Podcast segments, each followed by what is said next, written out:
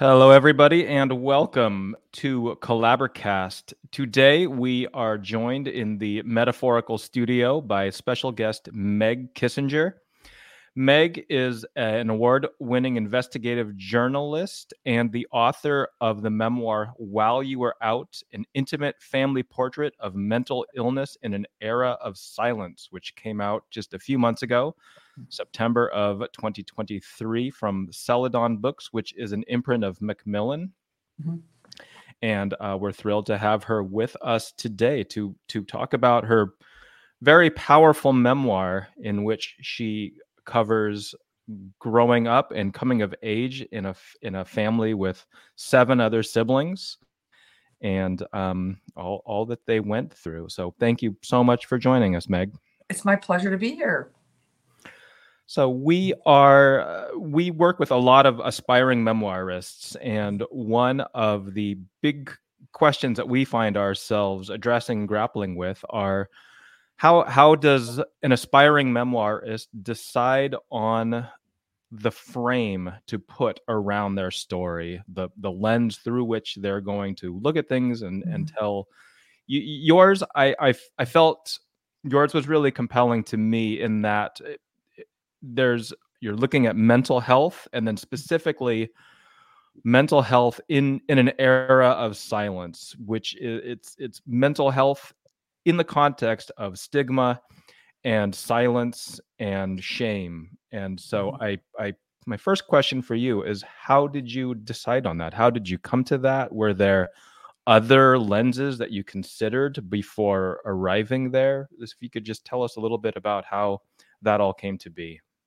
Sure. Well, um, a really great piece of advice that I got when I started this uh, was that your memoir is not about you, which greatly disturbed me. I thought, what the heck? like, I want to write about me. Uh, but uh, the uh, person who was giving me that advice said, well, just what you said, nobody really cares about somebody they don't even know. So it's really got to be what the reader can learn from you. And I know that as a reader myself. Why, why do I read memoirs? I want to learn about my life and I want to know about what, you know, what I can learn through through the experience of somebody somebody else. So what I know best or what I thought I knew best was what it was like to grow up in a house with a lot of mental illness and have all these questions unanswered. And so it was what I learned because of what I went through. And what I went through was, you know, again, living with um, people in my family with profound mental illness. Um, and so that's um, that was the framework that I set about.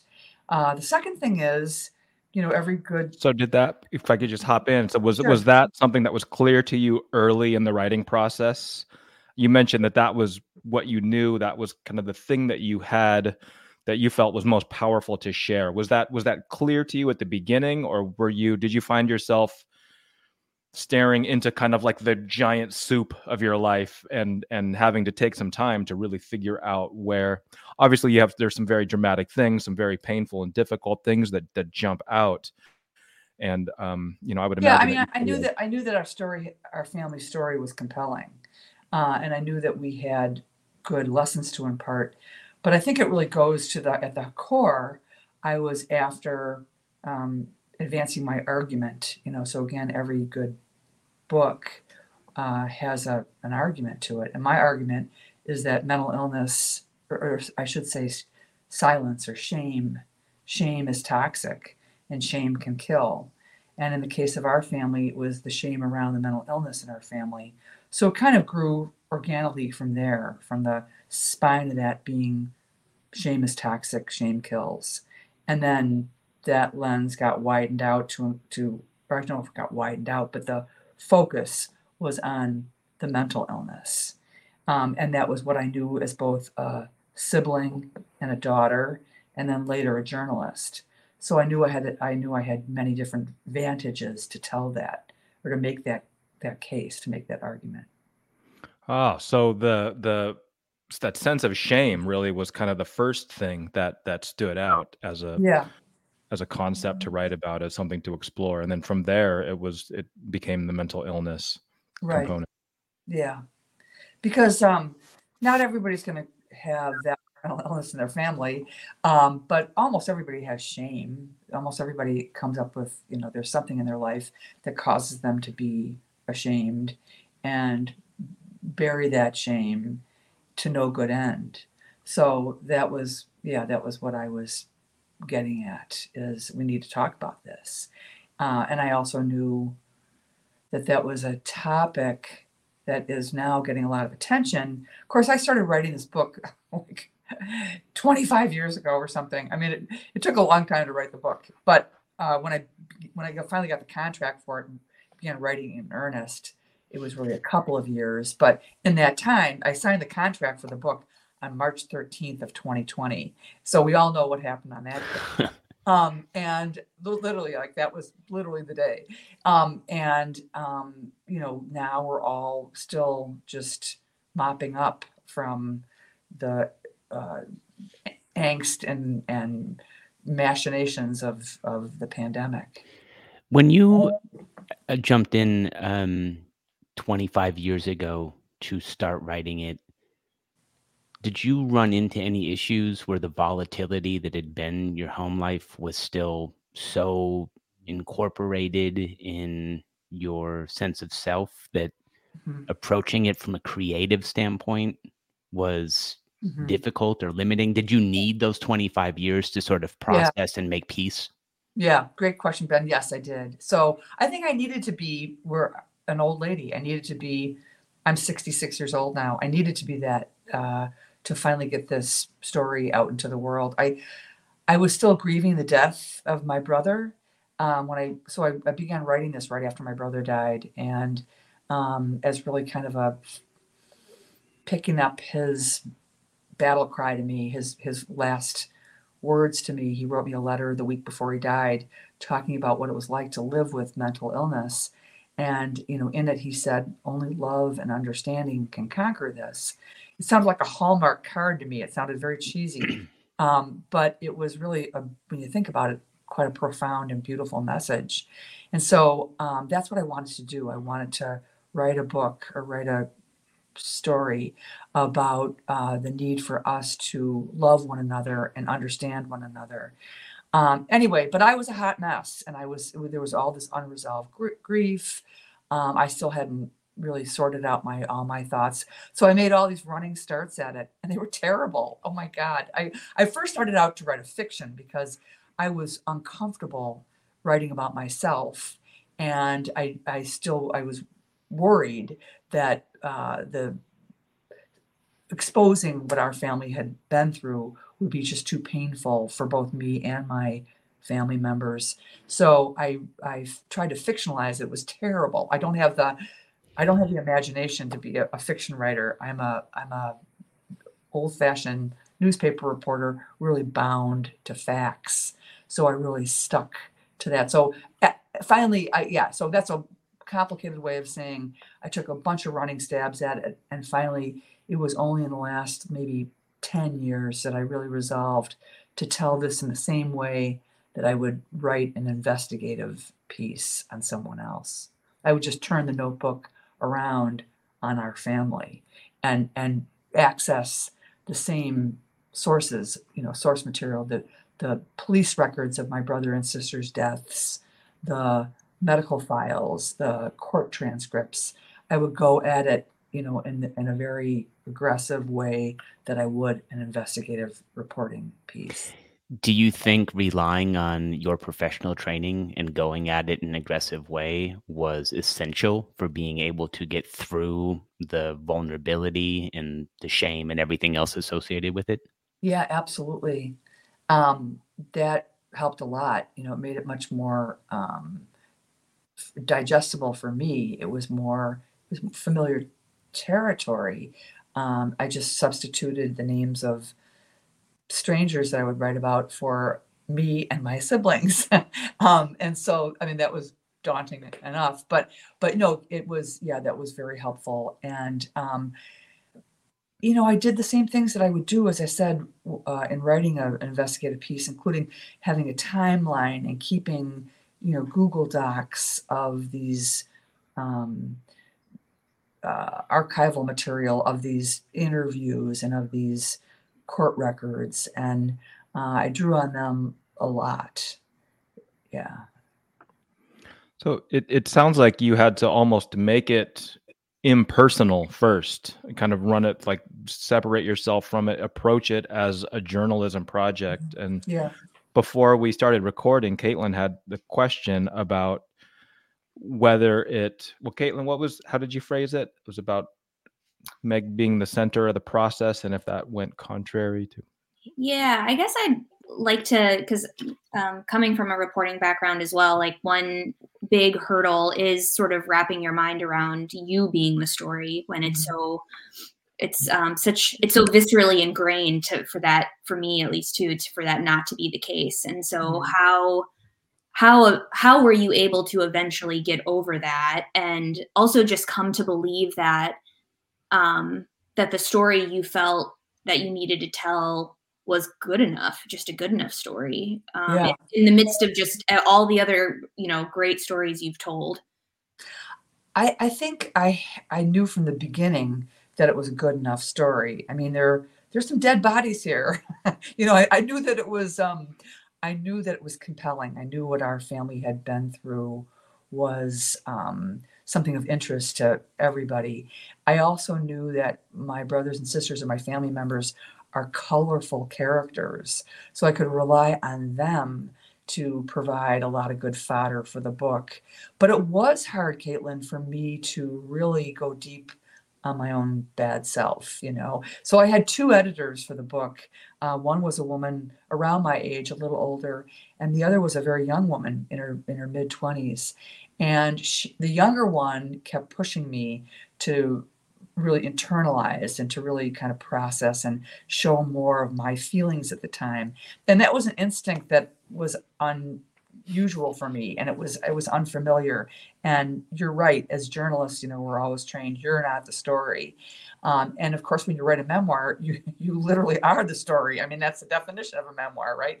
But um, so i had to it, it didn't take too much convincing uh, of myself to know that um, that i could um, conjure you know i could i could i could tell it through my eyes.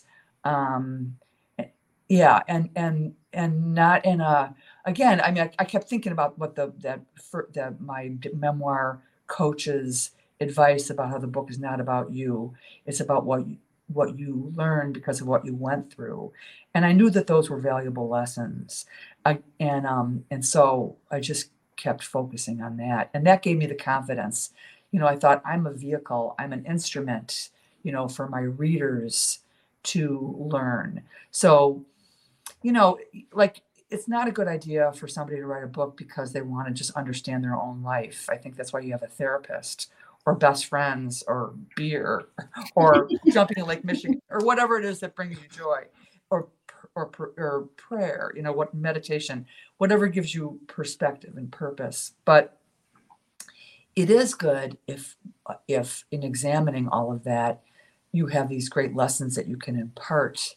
And that, again i'm sounding like a broken record but i was always thinking how is this helpful to the reader and what is the what is the reader going to learn about themselves because of what i went through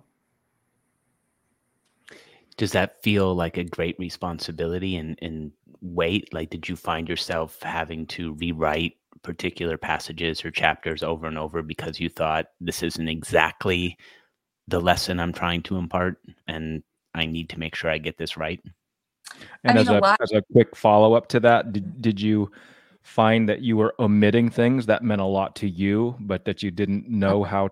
Uh, so uh, I was just going to tell this funny story about what ended up. There's a lot that ended up on the cutting room floor. One of them was a story about when I um, interviewed for the Milwaukee Journal back in 1983, and it was uh, you know it was an evening newspaper, and so our deadlines were early in the morning. Anyway, I'm a 25 year old reporter coming from Cincinnati, and hoping to get a job with this great newspaper. And the editors took me out for this interview, and it, it was lunchtime for them. It was 10 o'clock in the morning, and they ordered beer. And I was like, oh, damn, what do I do here? Like, if I don't get a beer, I'm a prude, but if I get a beer, I'm a lush. Anyway, I and I thought this was like such a funny story. and my editor read it and she was like, ah, this is a book about mental illness and your family. So I was like, oh, okay, well, that, you know, anyway, so that's just a silly example of something that didn't, it wasn't going to serve the reader and it didn't, it didn't stick with the kind of the spine of the story or the, the uh, through line, you know, which is shame kills. And um, so there was, was it a, it was a, you know, I, I, so I had to rewrite, I had to keep thinking again, how does this, how does this help? How does this serve? I just, a note about rewriting. I love to rewrite. I mean, that's my favorite part. Like barfing it onto the page and getting that first draft, you know, is exciting but painful and confusing. But rewriting is like, that's where the magic comes in. And I, I just, that's to me just the the big treat. You know, it's like gardening. You know, you move one thing here and take that out because it's too much clutter. And um, so that to me is like the very exciting part of writing is rewriting. I imagine you had a lot more opportunity to indulge in that with this manuscript than you would typically as a journalist. Yeah. Under deadline and just having to get Mhm. things in and trust the editors and move on to the next thing. Right. Absolutely. Yeah. Hmm. What was it like for you? So you you write about your sister's death, your brother's death. You you go back and you dramatize some some I would imagine probably the most painful days of your life. Mhm. What was it like for you to go back and revisit those days and and to have to do so with a level of detail that can make them feel present and immediate on the page? Mhm. and and and what kind of support did you have as you were like that's a difficult psychological task like how Yeah. did you how did you get through that without falling apart Yeah. Um, one word, sangria. Uh, no, I, I'm.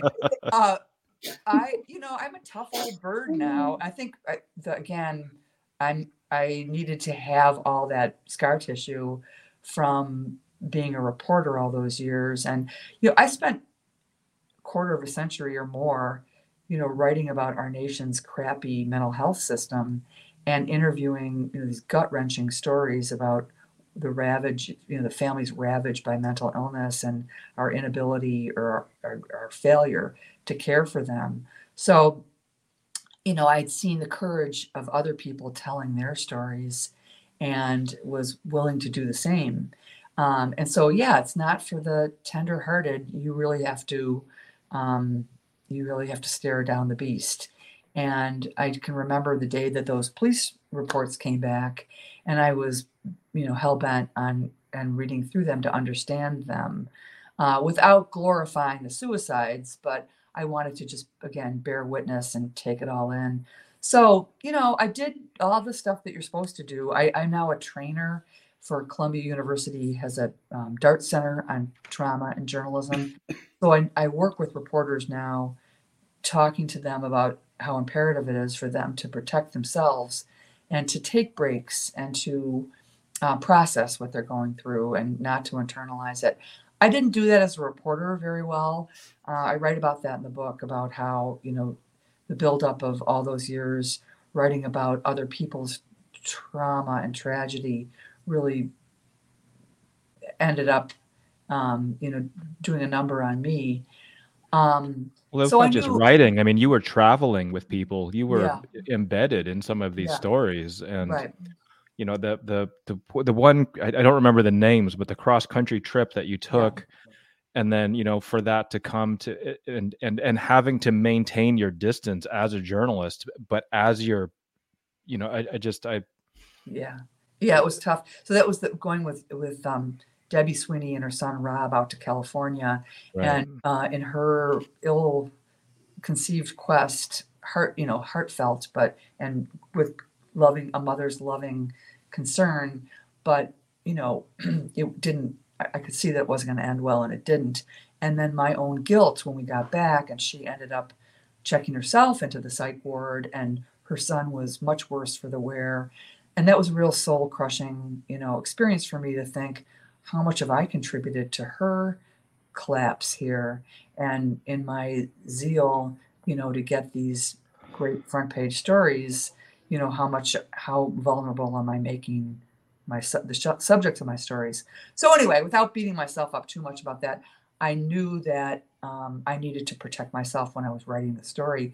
So I mean this book. So that's why I I engaged the services of a therapist, which you know at the tender age of 64, I finally got my butt into a therapist chair. And um, why the hell I didn't do that, you know, after the all the stuff that happened in my life, you know, the deaths of my brother and sister and and the calamity with my parents, you know, it's kind of amazing to me that here and ironic, you know, here I had devoted my career to railing against the inadequacies or the inability for people to access mental health care. And it turns out I was my own biggest barrier. You know, I was the one keeping myself from um, getting my own mental health care. So to answer your question, Jason, while I was, you know, putting this book together, I was very mindful of the need to maintain my balance on that. Um, my husband might tell you that I didn't always succeed, uh, but he was wonderful and made me turkey sandwiches and like just cheered me on. So I think everybody kept, kept the sangria in, yeah, in ample supply.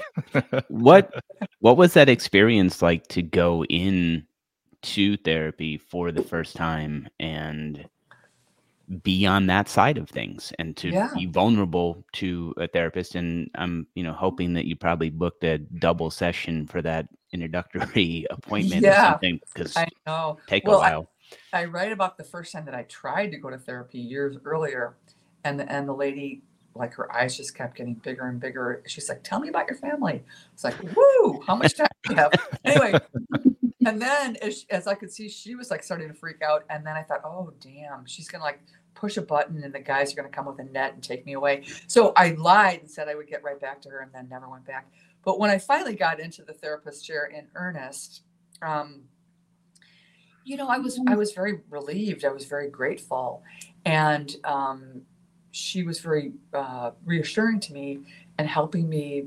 In my biggest ask of her, I just said, don't let me do or say anything stupid that's going to hurt my brothers and sisters or or me. Um, but I, I, I really wanted this book to be uh, an unblinking, honest um, account of what families go through and to show to, again i keep using the expression bear witness but i did i wanted to like just say this is this is what our family went through and if i know other families go through versions of this and if we could be a comfort to them, great.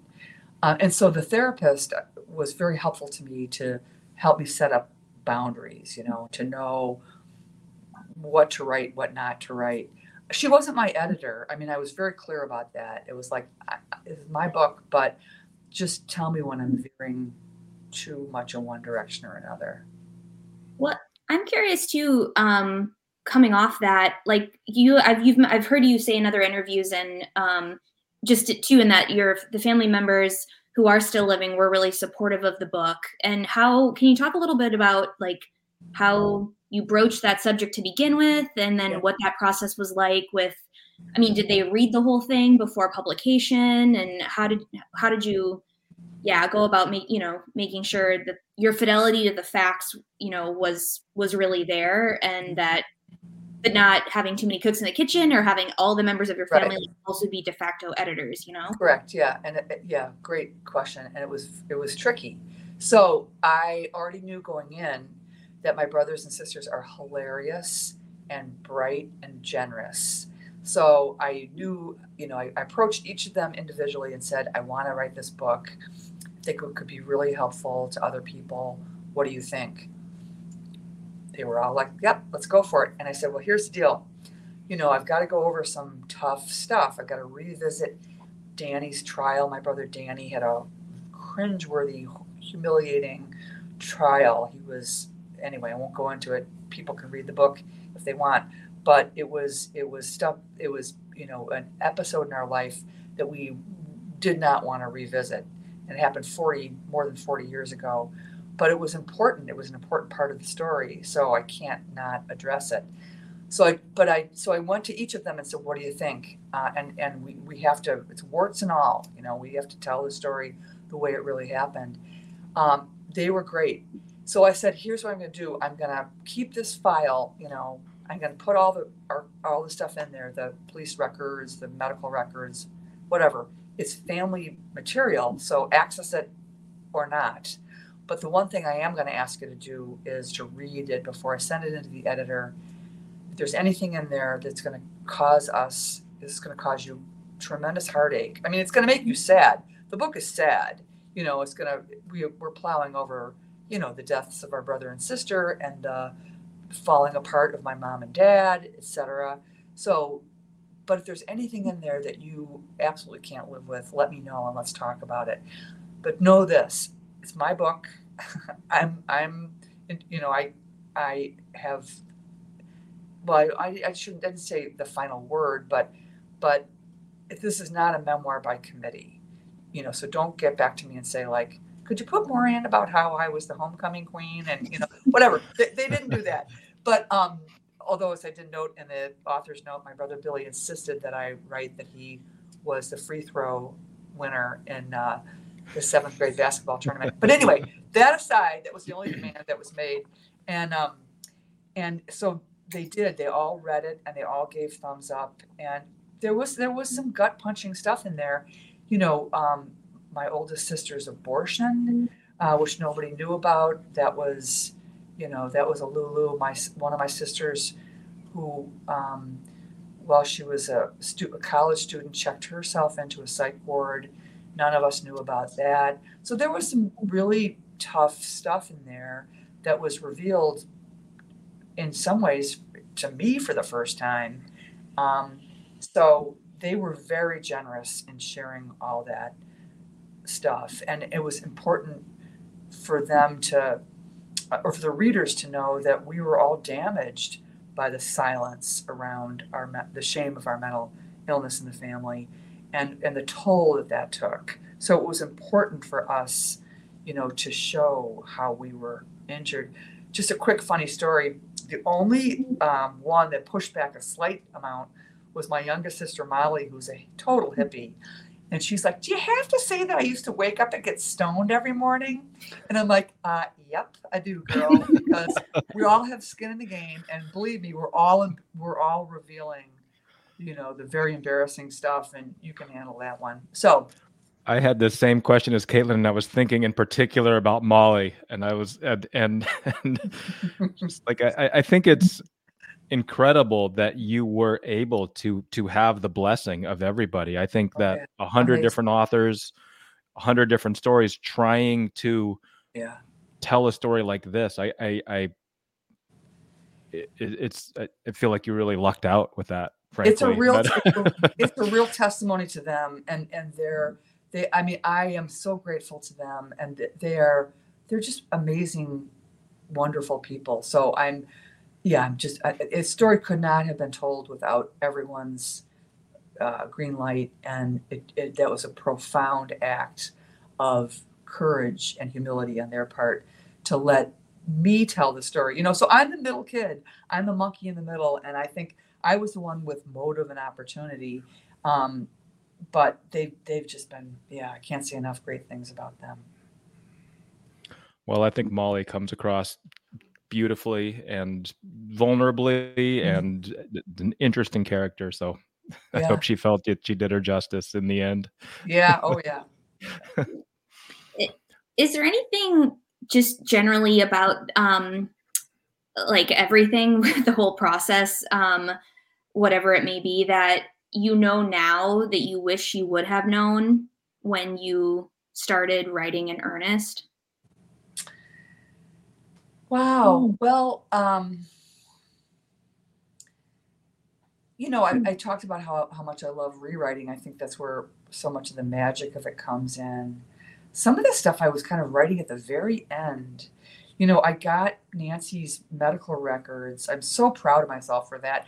I found her medical files from 1976, and there weren't many of them. But anyway, I had to be declared executor of her estate, so I had to go to court she'd been dead for 40 something years at that point. Um, but I had to, you know, I had to go through the hoops of getting these records if if there were any out there, and surprisingly, there there were some. uh, and they were very illumin- you know, they illuminated the just kind of how people in mental facilities were regarded in that era. You know, they were spoken for very dismissively. Um, anyway, and then I was I tracked down the woman who was her social worker, who was this lady in her 90s, and I just randomly called her. I don't know how the hell I found her phone number, but I did. Just her landline. Like, first of all, who still has landlines? This 90 something year old lady in, in Chicago. And she picked up the phone and we had this amazing chat. Anyway, this was like right before the I was turning in the final manuscript.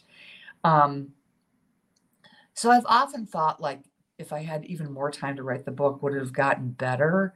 It might have gotten worse, you know. I mean, there's that's the problem is, you know, like sometimes if you work on something so much, you can sand it down so much that it falls apart. Um, but what I wish I would have what I learned in writing this that I wish I would have known at the beginning.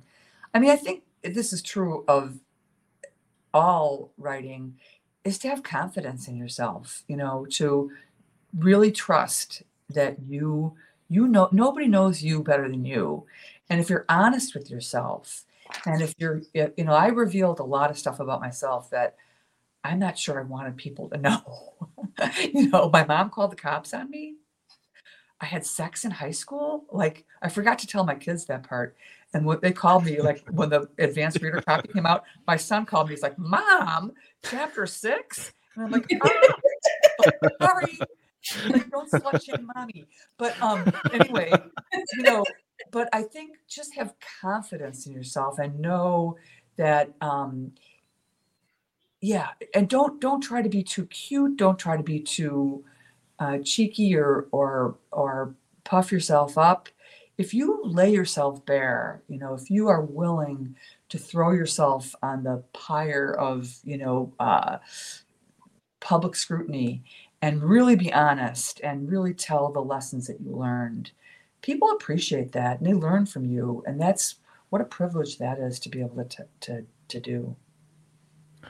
I feel like that is something that has probably evolved a lot in the 25 years that you that you were working on this. Mm. Um, you know that eh, like our access to vulnerability as a mm-hmm. culture as a society um, i feel like that's shifted a lot and the whole conversation about mental health like i, I feel like like the, the the current era is there's still shame there's still stigma but i feel like that's shifting from when you began writing this or mm-hmm. as you were going through this is that mm-hmm. did, did you feel like over the two and a half decades that you were going through this writing process that you were seeing the needle move a bit on the conversations that are being had in in the media in society um our, yeah. our oh, approach no to mental doubt. health the access Absolutely. to therapy all that yeah i mean we didn't have the language to talk about this stuff when we were going through it as kids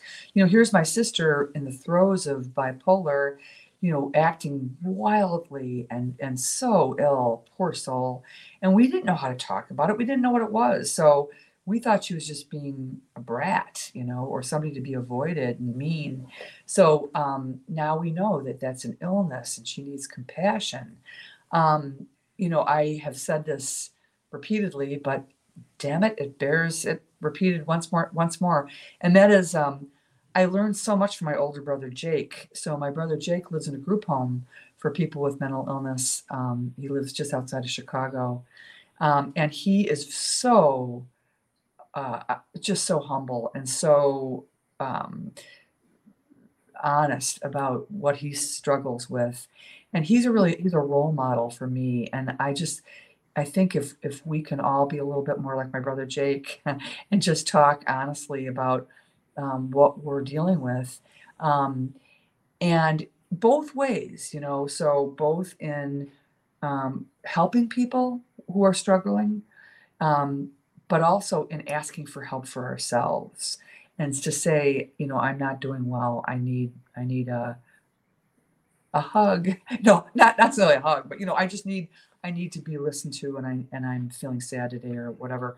I, I think the um the we're very our society can be very good about giving help but not very good about asking for help. And that's an underdeveloped human quality that i wish we could work on a little bit more. Um, so that's a little pop psychology there, uh, away from the writing process, but but it served me well in the writing because once I was able to get over myself and to really be honest and to admit my own foibles, my own shortcomings, and my own you know fears and, and reservations and shortcomings. Uh, anyway, that all that um, it made for a much more honest and compelling read. Well, you do dedicate. So you're the for those who haven't read it, the book is is in three sections. The first one, which is the the overwhelming majority of the page count, is is the family story. But then you have another section where you talk about your experience as a journalist covering mental health, and then a Mm-hmm. third section where it's it's more your personal reflections. Yeah. I, I I found that to be a really interesting set of choices for a memoir, and I wondered how you came to that. If there were, you know, typically it would just be the first part that you know the first chunk of that, and then you would like maybe weave some of that other stuff throughout. But at some point along the line, you perhaps with or without the the input of one of your editors mm-hmm. decided no we're going to tell this and then we're going to set aside a chunk of space to kind of change the the window change the lens and then and then again and i'm i think it's interesting and compelling and i would love to hear you talk a bit about how that structure came to be. Yeah, I originally wanted to be like this braided narrative, you know, so um so have it have the family story intertwined with uh, maybe like a back and forth, maybe one chapter on the family, then a chapter on the mental health system. I wanted to be to educate people about all the stuff I learned as a as a journalist. Um, you know about the history of mental health care in America and the flawed policies and you know how we move from institutionalizing people to now abandoning them on the streets um, and just and how to, there was a lot to chew there was a lot to bite off and a lot to chew so um,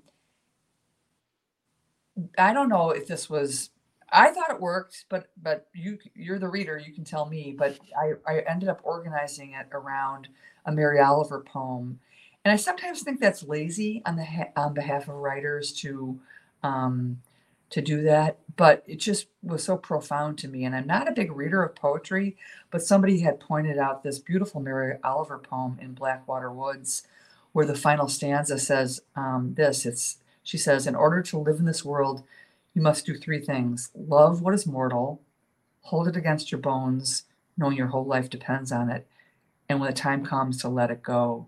to let it go. And so that's how I organized it. The first part was the mortals, that was the family part. The second part was the holding it against my bones, which was why I became a reporter so keenly interested in the mental health system, was because I experienced the failures of that as a sibling and as a daughter.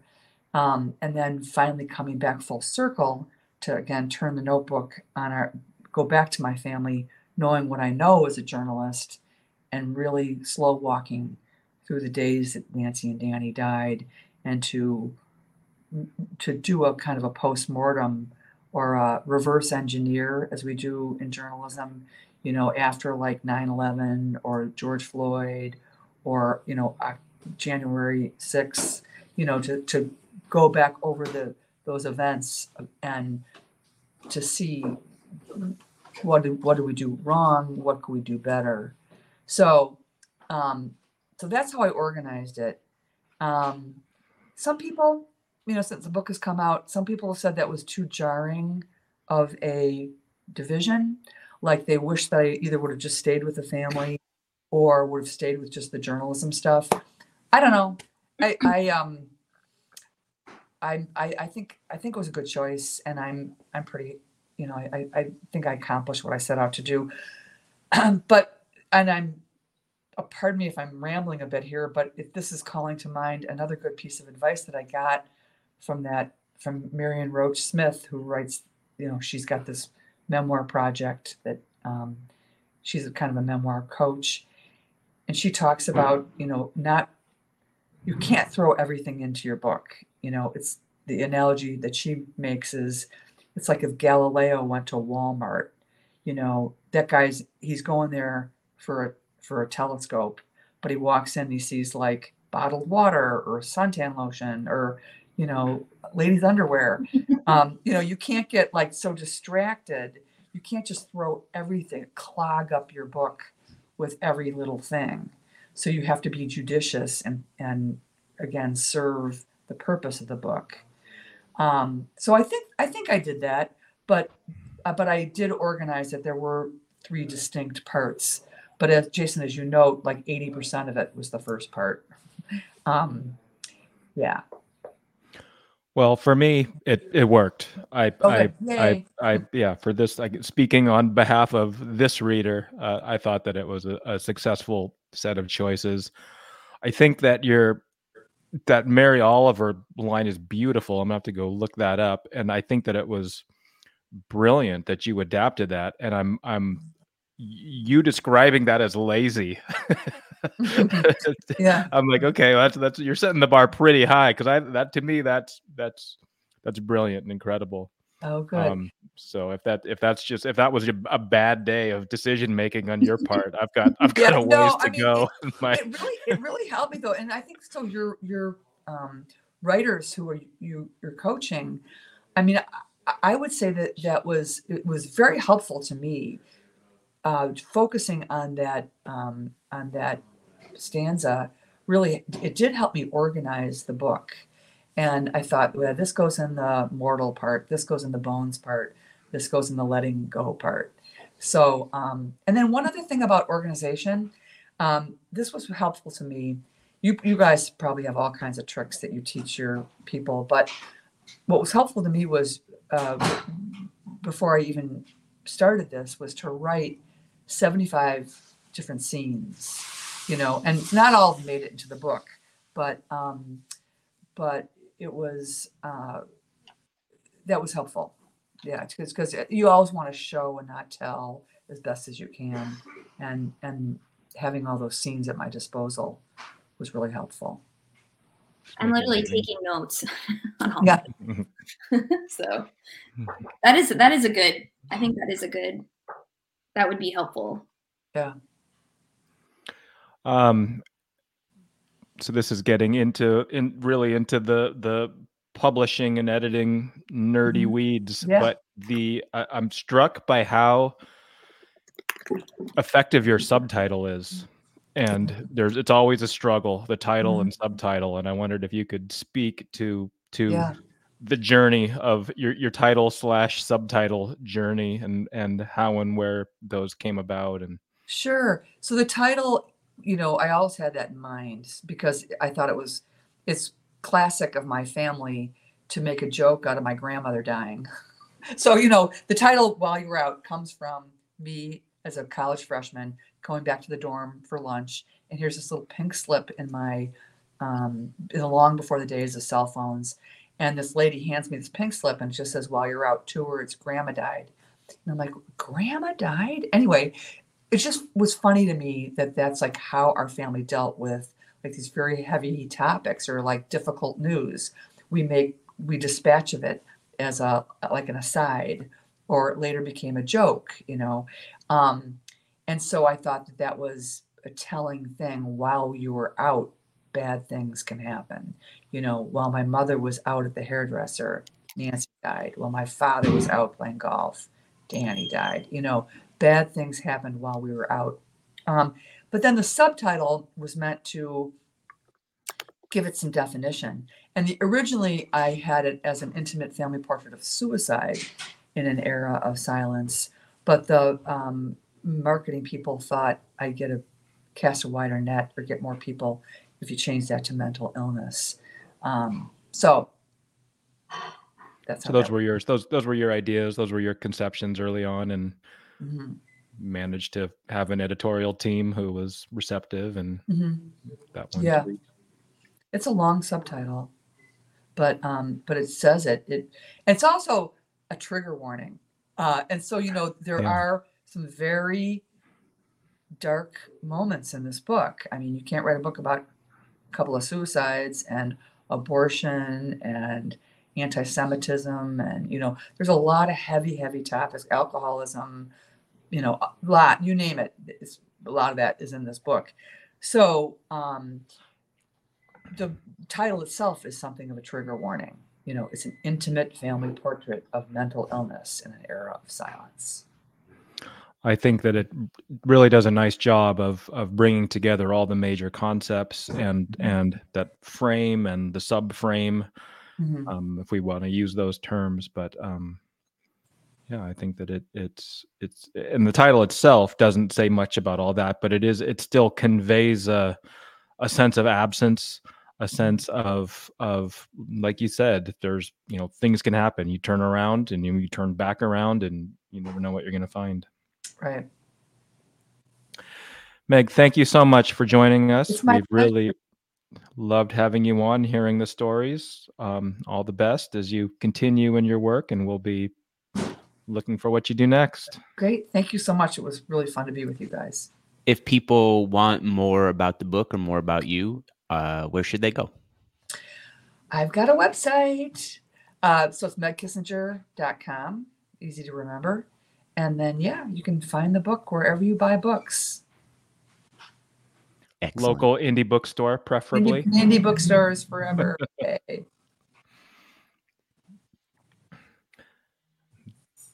Thanks again. All the best. Sure. Thank you so much. For story. for community. Cool.